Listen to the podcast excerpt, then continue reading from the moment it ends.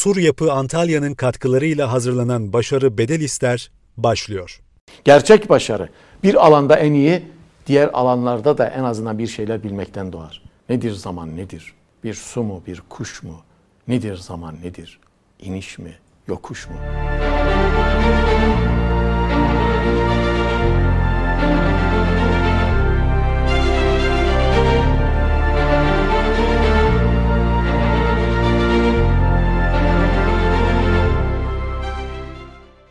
Merhaba dostlar. Başarı bedel ister.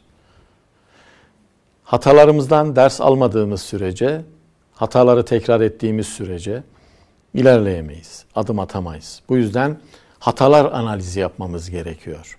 Herkesin kendisine bakması lazım. Ben hangi hataları yapıyorum? Bir de bazı hatalar var ki bütün efkar-ı umumiyeyi, cümlemizi, devleti, devleti yönetenleri, kamu yönetimini, özel sektörü, aileleri, fertleri, baştan sona bütün insanlığı ilgilendiriyor. İbn Sina'nın zihni mukaddemler dediği bir kavram vardır. Zihni mukaddemler. Bugünkü ifadeyle söyleyecek olursak ön yargılar.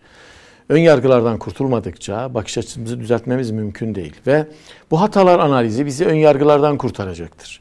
Onun için hatalar analizini ünlü tecrübeci düşünür Bacon'dan alarak anlatıyorum ben zaman zaman. Çünkü güzel bir tasnifi var adamın. Diyor ki insanlar şu dört hatadan birisine düşebilir.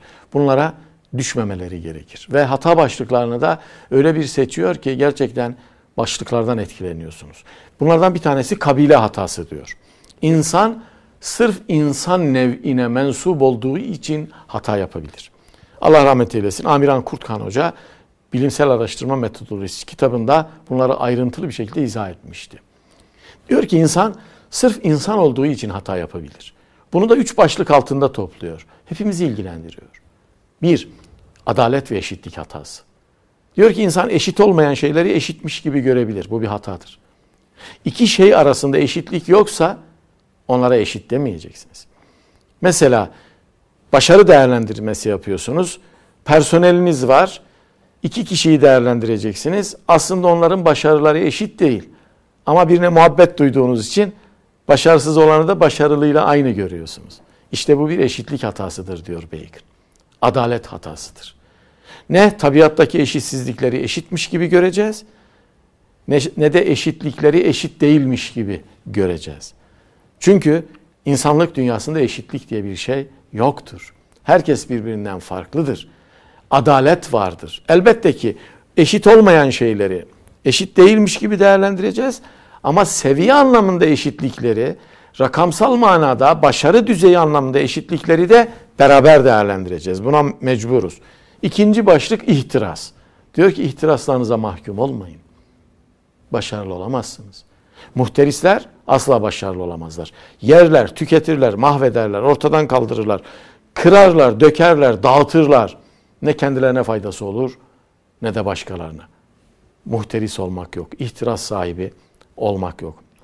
Üçüncüsü sırf insan olduğumuz için alaka ve meşguliyetimizden dolayı hata yaparız diyor. Yani fazla sevgi hata getirebilir. Sevdiklerimize ve değer verdiklerimize adil bir şekilde bakamazsak hata yapabiliriz. Alaka ve meşguliyet hatası diyor buna. Bunlardan kendimizi kurtarmamız lazım. Yani çocuğumuz mu, eşimiz mi, kardeşimiz mi yanlış yapıyorsa yanlış yapıyordur. Onu savunmanın hiçbir anlamı yoktur. Ne güzel söylemiş eskiler. Şeriatın kestiği parmak acımaz. Eğer sözün ucu bize dokunuyorsa ama söz doğruysa teslim olacağız orada. Alaka ve meşguliyet hatası bu. İnsan en çok kendisini sever. Dolayısıyla kendisine laf dokundurtmak istemez. Eleştiriye kapalıdır. Bir şey söylediklerinde tepki gösterir. Savunmaya geçer. Savunma mekanizmaları güçlüdür. Hayır, hayır.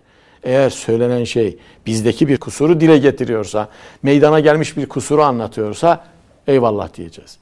Yanlışlık bizdeyse tamam diyeceğiz. Kendimize olan muhabbetimiz dahi onu görmemezlikten gelmeyi beraberinde bize taşımayacak. İkinci hata mağara hatası. Diyor ki insan sırf mağaralarda ışığın farklı gölgeler bıraktığı gibi içinden geldiği aileden dolayı, eğitim düzeyinden dolayı, aldığı dini inançlardan vesaire birikimleri itibariyle hatalara düşebilir. Bunu da üçe ayırıyor. Terkip ve taksim hatası yani analiz ve sentez. Analizi doğru yapacağız, sentezi doğru yapacağız. Ayrıştırırken meseleleri doğru ayrıştıracağız. Bir tek şeyi ayrıştırmadığımızda, dışarıda bıraktığımızda hata yaparız. Sentez mi yapıyorsunuz? Ya bir insan hakkında hükme varacaksınız. Bütün doğru bilgileri toplamadığınız sürece doğru hükme varamazsınız. Senteziniz yanlış olur. Onun için bugün mesela sosyal medyaya baktığımızda bütün yazılanlara, çizilenlere, tartışma programlarına insanlar sentezde de analizde de çok aceleci davranıp çok kolay hatalar yapabiliyorlar. Bir insan hakkındaki herhangi bir fikri alıp hemen onu damgalayabiliyorlar ya da iyi ya da kötü yaftalayabiliyorlar. Oysa bir insan tamamıyla ne iyidir ne de kötüdür. Sentez ancak onunla ilgili bütün bilgileri toplamakla mümkün olabilir. Buna gücünüz yetiyor mu? O zaman sentezi doğru yapın, hükmünüzü koyun ortaya. İkincisi meslek hatası. Ah benim ülkem. Meslek hatasından geçilmiyor. Başarılı olamayız aziz dostlar. Diyor ki bir tek alana sıkışıp kaldığınız sürece, başka alanlarda da kendinizi geliştirmediğiniz sürece hayata mütemmin bakamazsınız. Doğru bir pencereden yaklaşamazsınız. Dar bir pencereden bakarsınız. Çünkü dünya sadece sizin mesleğinizden ibaret değil. Mesela matematikçi misiniz? Dünya sadece rakamlardan ibaret değil. Dünya sadece tarihten ibaret değil. Şiirden, sanattan, edebiyattan. E kusura bakmayın. Dünya sadece hukuktan ibaret değil. Dünya sadece sağlıktan ibaret değil, doktorluktan ibaret değil. Dünya hepsinden ibaret. Ve doğru bakmak istiyorsanız kainata, insanlığa bunlarla alakalı bilgileri bir arada düşünmek zorundasınız. Ne kadarına gücünüz yetiyorsa. Bizim eskiden alimlerimizin bir ünvanı vardı. Yedi tuğla sahibi olmak. Yani uzun el sahibi olmak. Elinin her şeye ulaşması, uzanması. Bu ne anlama geliyordu biliyor musunuz?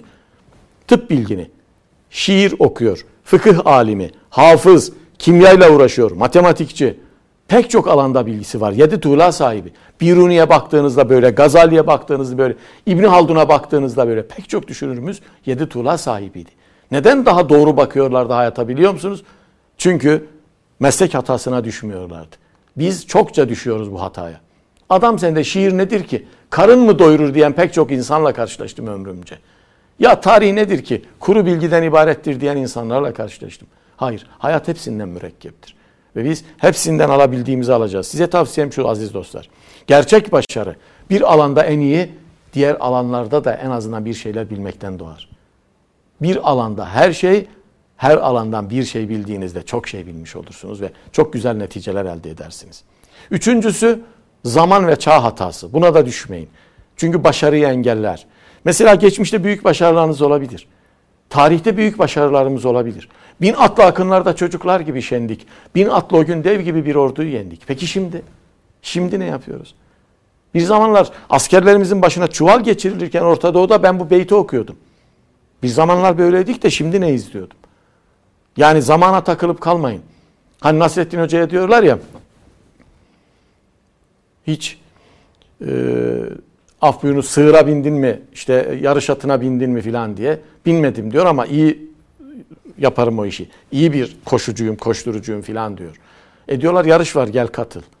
Gidip katılıyor. İlk yarışta düşüyor.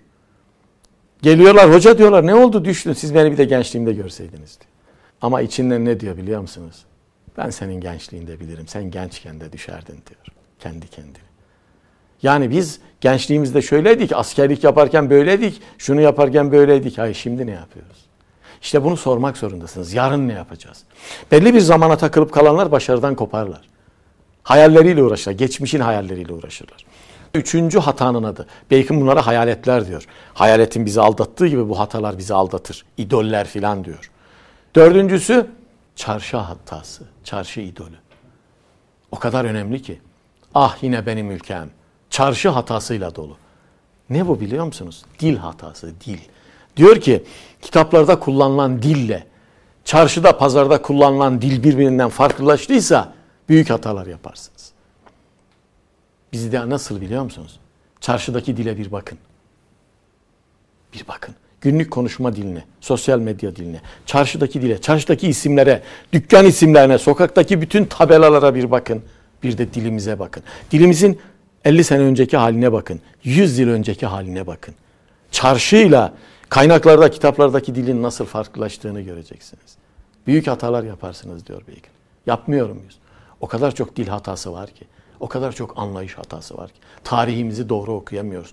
Dinimizi doğru okuyamıyoruz. Geçmişimizi doğru öğrenemiyoruz. Geleceğe doğru anlatamıyoruz. Dil problemi, dilde meydana getirilen kopmalar, kısıtlamalar, değiştirmeler dili perişan etmiş bir anlayış çarşıyla evi birbirinden koparmış bir anlayıştır bugün. Çarşıyla kitabı birbirinden koparmış bir anlayıştır. Onun için bu hatada büyük bir hata. Bundan da kurtulmamız lazım. Son hata. Yine ah benim ülkem. Dolu bu hatayla biliyor musunuz? Tiyatro hatası diyor Bacon. İdeolojik hata. İdeolojik bir takıntı içerisindeki insan doğruları doğru düzgün göremez diyor. Hani bizde bazı insanlar vardır ya bir ideolojik saplantı içerisindedir. İdeolojik bağlı olduğu nokta dünyayı yıksa onunla beraberdir. Dünyayı yıksa başına onunla beraberdir. Yani bir dünyanın bütün kara lekeleri onun yüzünde olsa onunla beraberdir. Nedir bu ideolojik saplantı? Bizim alemimizde, bizim dinimizde, bizim inancımızda insanların düşüncelerinden dolayı yargılayarak adaletsizce davranmak yoktur. Şeriatın kestiği parmak acımaz. Budur işte. Bizi karşıdakiyle beraber imtihan ettiğinde haksız görüyorsa ona rıza göstereceğiz demektir. Ve biz kim olursa olsun düşüncesinden dolayı hiç kimseye haksızlık edemeyiz, etmeyeceğiz. Çünkü bu başarıyı engelleyen önemli hatalardan bir tanesidir. Sizin adil olmadığınızı, eşit davranmadığınızı, ideolojik tavır içerisinde olduğunuzu, kişinin hakkını yiyeceğinizi filan hissettiğinde bir kişi size doğru bir şekilde bakamaz zaten. Sizinle yol yürüme imkanı yoktur.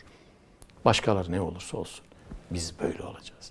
İnsanları düşüncelerinden dolayı mahkum etmeyeceğiz, yargılamayacağız. Ne zaman ki kötü bir eyleme dönüştürürlerse, ne zaman ki zararlı bir eyleme dönüştürürlerse, ne zaman ki yıkıcı bir faaliyete dönüştürürlerse düşünceyi, ne zaman birliğimize, inancımıza, tarihimize hücum edecek bir noktaya taşırlarsa dur deriz. Ama inançları itibariyle bizim inandığımıza inanmıyorlarsa, farklı şeylere inanıyorsa, farklı değerleri varsa saygı duyacağız. Biz bir yüzyıllar boyu bu dünyada bir ömür buna saygı duyan devlet adamlarıyla yaşamadık mı? Osmanlı hangi temeller üzerinde yüzlerce yıl kaldı? Osmanlı bunlara saygı duymasaydı bugün Yunanistan'da da, Bulgaristan'da da, Balkanlarda da Osmanlıca konuşulurdu. Nerede Osmanlıca oralarda? Ben Cezayir'e gittiğimde, Fas'a gittiğimde hala Fransızcanın, yabancı dillerin konuşulduğunu görüyorum oralarda. Hatta ne oldu biliyor musunuz? Ben Cezayir'de bir otelde hiç unutmuyorum. Arapça hayırlı sabahlar dedim de oradaki kişi bana dedi ki Fransızca söyleyin bunu dedi. Daha iyi olur. Osmanlı neden böyle bir neticeyle karşı karşıya kalmadı biliyor musunuz? Çünkü Osmanlı asla ve asla ideolojik bir bakış açısı içerisinde tebasına yaklaşmadı. Neden Ermeniler yüzlerce yıl tebai sadıkaydı biliyor musunuz? Sadık tebaydı. Batılılar ve Ruslar onları yoldan çıkarmadan önce. Çünkü adil davranıyordu Osmanlı onlara. İdeolojik yaklaşmıyordu. Bu hata bizim hatamız olamaz. Böyle bakmayacağız meselelere. Bu bizim başarımızı engeller. O yüzden aziz dostlar, ihtiraslı davranmayacağız. Adil olacağız. Doğru sentezler yapacağız. Mesleğimizin dışındaki meselelere de yöneleceğiz. Ve asla ve asla sağlıksız bir dil kullanmayacağız. Doğru bir dil kullanacağız. Yazarken, okurken bir şey ifade ederken ve ideolojik davranmayacağız. Emin olun başarı için bunlar çok önemlidir. İdeolojik davranırsınız, başarıyı engeller. Diliniz doğru değildir, başarıyı engeller. Adil davranmazsınız, başarıyı engeller. Başarıyı bir de bize sadece bizim hedeflere ulaşmamız olarak düşünmeyelim. Bizim yaptıklarımız başkalarının başarısına engel olabilir, başkalarının başarısını destekleyebilir. Ve çok acıdır ki yıllarca pek çok yerde okul hayatımda, iş hayatımda şunu fazlasıyla duydum. Köstek oluyorlar efendim. Destek olmuyorlar. Bize düşen şey köstek olmak değildir. Destek olmaktır. Aziz dostlar, başarı için önemli kavramlarından birisi de planlamadır. Plansız, programsız olanların başarılı olması mümkün değil. Yöntem mi istiyorsunuz? Planlı davranın. Hani meşhur bir söz var ya, en kötü plan plansızlıktan iyidir derler. Bunun temel de bir nedeni var. Bu konuda çok önemli bir hatıra vardır. Yaşanmış bir hadise vardır. Yönetim ve organizasyonda makalelere söz konusu olmuş. Üzerinde çalışmalar yapılmış ve yaşanmış bir hadiseden bahsedeceğim size. Yıl 1954. Yanlış hatırlamıyorsam 54 olması lazım. Alplerde bir grup asker çalışma yapıyorlar. Macar askerlerle Amerikalı askerler orada bir çalışma yapıyorlar. Orada yaşanıyor hadise çünkü. Ve bir gün işte radyodan meteorolojik bilgileri alarak hareket ettikleri için hava bozacak mı, hava güneşli mi, çalışmaya çıkabilir miyiz diye komutan kararlar alırken bir gün radyoları bozuluyor. Radyodan haber alamıyorlar ama hava günlük güneşlik olduğu için de 25 askeri komutan göreve gönderiyor Alplerin tepesine doğru. Sonra ortalık kararıyor. Fırtına kopuyor. Radyoyu tamir ediyorlar. Radyodaki anonslar şöyle. Sabahtan beri ilan ediyoruz. Dışarıya çıkmayın. Alplerde kıyamet kopmak üzere. Yaşama şansınız olmaz. Bunu duyan komutan krize giriyor. 8 saat, 10 saat bekliyorlar askerlerden haber yok. Tipi, fırtına, nefes alamıyorsunuz dışarı çıktığınızda. Tabancayı alnına dayıyor. Ben bu 25 askerin ailesine hesabı nasıl vereceğim diye girdiği depresyondan intiharla ayrılacak oradan ve çareyi intiharda arıyor. Tam tetiğe basmak üzereyken askerlerden birisi giriyor içeri. Komutanım diyor, askerler döndüler. Dışarı çıkıyor ki birbirlerine sarılmış vaziyette donmak üzere 25 asker çadırların yanında. Hemen alıyorlar onları içeriye. Birazcık kendilerine geldikten sonra başlarındaki çavuşa soruyor komutan. Nasıl kurtuldunuz? Çavuş diyor ki komutanım kurtulma ihtimalimiz çok azdı. Artık donmak üzereydik, boğulmak üzereydik. Ben o arada askerlere sordum. Yanında harita olan var mı? Belki tepelere bakarak çünkü tepeleri zor görüyoruz. Konum belirleyerek o tarafa doğru yürürüz. Bir arkadaş bir harita çıkardı. O haritada tepelere bakarak birbirimize yaslanarak yürüdük. Çadırların yanına gelmişiz. Yahu diyor bir harita mı bizim hayatımızı kurtardı? Versene şu haritayı. Haritayı aldıktan sonra komutan kahkahalarla gülmeye başlıyor. Ne oldu komutanım diyorlar. Diyor ki siz diyor Himalayaların haritasıyla Alplerde yol bulmuşsunuz. Yani insan bir haritayla Himalayaların haritasıyla Alplerde bile yol bulabilir. Peki haritası olmayanlar ne yapacak? Bırakın yanlış bir haritayı. Doğru haritası olmayan zaten ne yapacak? Onun için plan ve program önemlidir.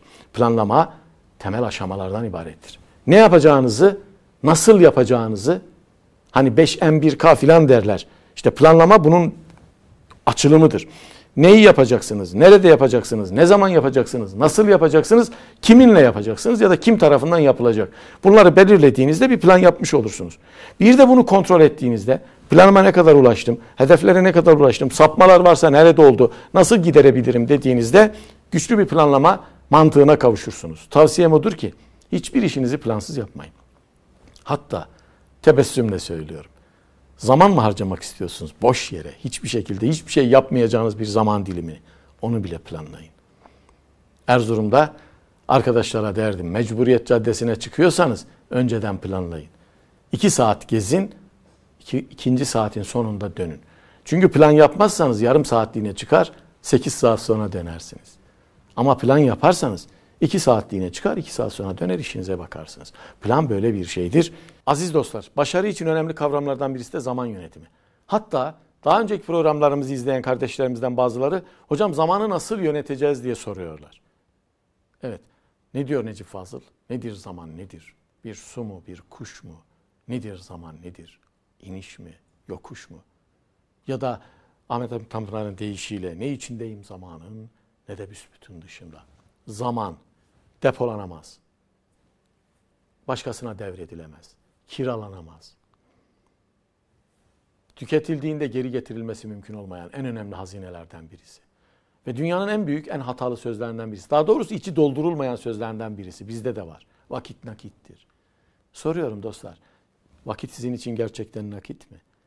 Mesela cebinizdeki bir TL bir dakikanız kadar kıymetli mi? Hangimiz giden dakikalarımızı bir, de, bir TL kadar arıyoruz? Ben böyle bir deney yapmıştım bir ara. Cebimde bozuk paralar vardı. Arkadaşlarımın yanında bırakmıştım. Asistan arkadaşlarım vesaire beraberiz. Düşen paraları aradık. Bir kısmını bulamadık. Bulmak istemedim de. Çünkü bir hafta sonra tekrar bakacaktım o paralara. Nereye düştü diye. Aradan bir hafta geçti. Orada yemek yiyoruz. Dedim ki arkadaşlar ben buraya epeyce bir para düşürmüştüm. 8-10 böyle TL bozuk para gitmişti. Bulamadık. Birisi dedi ki hocam süpürülmüştür filan. Birisi dedi ki hocam bir daha bakalım. Masaların altına filan düşmüş olabilir. Ben orada sözümü söyledim işte. Dedim ki keşke kaybolan dakikalarımıza da böyle bakabilsek. Hani vakit nakittir diyoruz ya. Hangimiz bir dakikamızı bir TL kadar arayabiliyoruz? Zaman yönetimi o açıdan çok önemli. Size önerim şudur. Zamanı dört başlık altında değerlendirin. Dört başlık altında zamanınızı planlayın. Bir, önemli acil işler. Önemli acil işlerinizi ilk sıraya yazın. Hem önemli hem acil yapmak zorundayız. Önemli ama acil olmayan işler. İkinci sıraya yazın ve üzerinde düşünün. Zaman var çünkü. Mutlaka bu o işlerle ilgili stratejik hamleler yapın. İyice teferruatlı analizler yapın. O analizlerden sonra işlerle ilgili karar verin. Çünkü o işler stratejik, önemli ama acil değil. Önemsiz, acil. Birilerine verin yapın ya da siz yapın hemen anında bitirin. Hem acil değil hem önemli değil. Allah aşkına uğraşmayın. Yani işiniz acil değil. Bir iş var. Önemli de değil. Bırakın gitsin. Dört başlık. Zaman matrisi diyoruz buna. Benim formülüm bu. Ben acil ve önemli işlerimi birinci sıraya yazıyorum. O birinci sıraya yazdıklarımı mutlaka yapmam lazım. Peş peşe gidiyorum. Acil değil ama önemli. Zaman ayırıyorum onlara. Diyorum ki bunu bir ay içerisinde bu meseleyi halletmem lazım. İki ay içerisinde halletmem lazım. Zamanı böyle yönetmeye çalışıyorum. Acil değil, önemli değil. Atıyorum. Hiç ilgilenmiyorum onunla. Acil önemli değil. Genellikle ilgilenmiyorum ya da birilerine verip yaptırıyorum. Diyor ki şu işi yap, şu kargoya ver şu şeyi götür. Biri vere, verebilecekse götür ver diyorum. Telefonlarla konuşmak, televizyon seyretmek, internette gezinmek. Bunlar bizim için eğer bir bilgiye taalluk etmiyorsa ne acildir ne de önemlidir. Bunu asla unutmayın. Bizim için acil olmayan en önemli şey kitap okumaktır.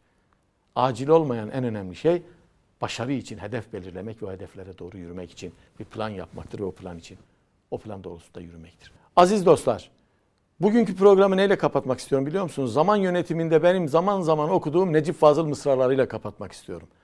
Tavsiyem odur. Yatarken bu mısraları da hatırlayın. Ne diyor Necip Fazıl? Kim bilir neredesiniz geçen dakikalarım?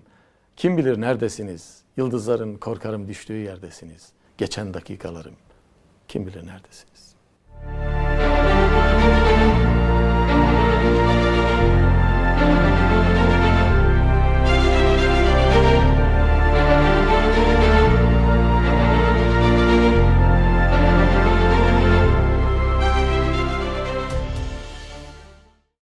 Sur Yapı Antalya'nın katkılarıyla hazırlanan Başarı Bedel İster sona erdi.